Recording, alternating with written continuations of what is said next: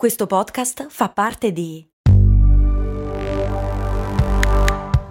Voice Podcast Creators Company.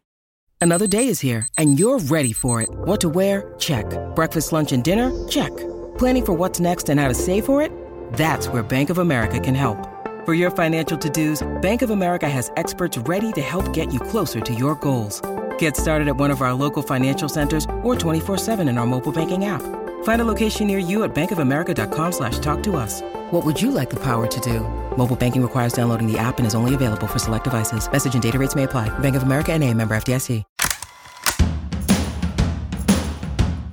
Bentornati e bentornate, io sono Max Corona e qui su Brandy vi voglio fare una domanda un pochino scomoda, ma ormai siete abituati. Quante cose avete comprato su internet quest'anno? Avete rispedito indietro? Quanti regali avete preso a caso e sono tornati indietro? Tanto lo sappiamo, ormai il reso è gratuito.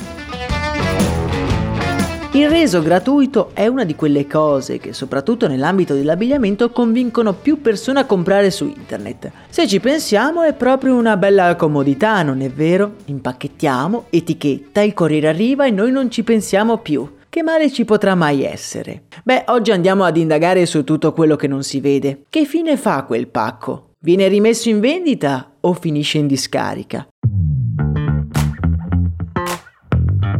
La risposta a questa domanda è come prevedibile molto articolata e come ogni risposta articolata si può riassumere con una semplice ed univoca parola. Dipende. Partiamo come nostra abitudine dall'inizio. Noi come consumatori siamo il 30% più propensi a restituire il prodotto se questo viene acquistato online. Questo dipende da molti fattori. Da un lato l'acquisto online è di natura molto più impulsivo e inconsciamente noi mettiamo già in conto che possa non fare al caso nostro al 100%. In più ci dobbiamo mettere le ovvie limitazioni del web, nel quale è più difficile capire effettivamente se quella maglietta nera ci possa stare bene oppure no se non la proviamo. D'altra parte le politiche di reso gratuito incentivano le persone sia a comprare eliminando questa barriera psicologica, ma d'altra parte incentivano anche le persone a restituire, rendendo il processo d'acquisto per noi clienti molto facile.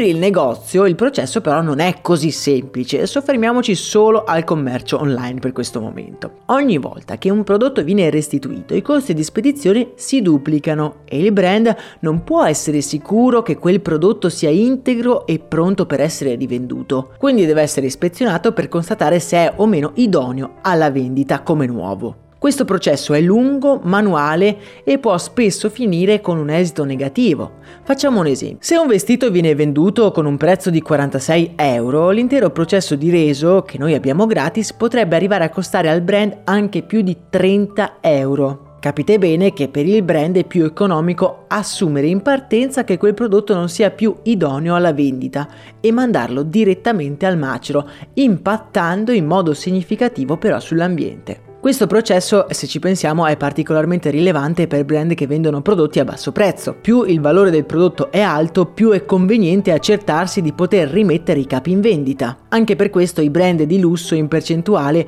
sono meno responsabili di questo fenomeno. Il reso gratuito ormai è un problema. Io personalmente non darei però tutta la colpa a noi consumatori. Devono essere i brand ad informare i consumatori sui rischi che si nascondono dietro il reso gratuito e non cercare di fare di tutto tutto per creare un desiderio impulsivo per poi inquinare in maniera non regolamentata.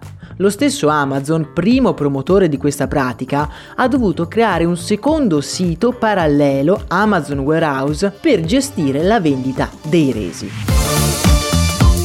Il discorso è diverso invece se pensiamo ai negozi fisici. In questo caso i costi per la logistica sono abbattuti, perché è il cliente a portare materialmente il prodotto in negozio e lì sul momento viene fatta una valutazione e il prodotto molto spesso viene messo in vendita di nuovo. Quello che possiamo fare noi è quindi o vendere il prodotto comprato per sbaglio nei siti appositi o prediligere i negozi fisici nei quali è più probabile che il prodotto venga rimesso in vendita una volta restituito. Voi che cosa ne pensate? Discutiamone insieme nel canale Telegram e se vi piacciono questi contenuti condivideteli con i vostri colleghi o amici e iscrivetevi al canale.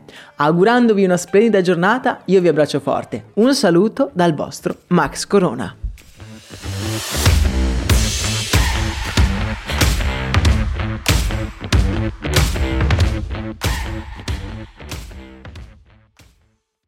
Vacanze in Sicilia o in Sardegna. Con i traghetti GNV porti tutto quello che vuoi, ti rilassi fino a destinazione e se prenoti entro il 14 maggio, posto ponti a partire da 33 euro. Non c'è modo migliore per andare in vacanza. Scopri i dettagli su gnv.it. Offerta valida sulle linee Napoli-Palermo e Genova-Olbia, 10.000 posti disponibili.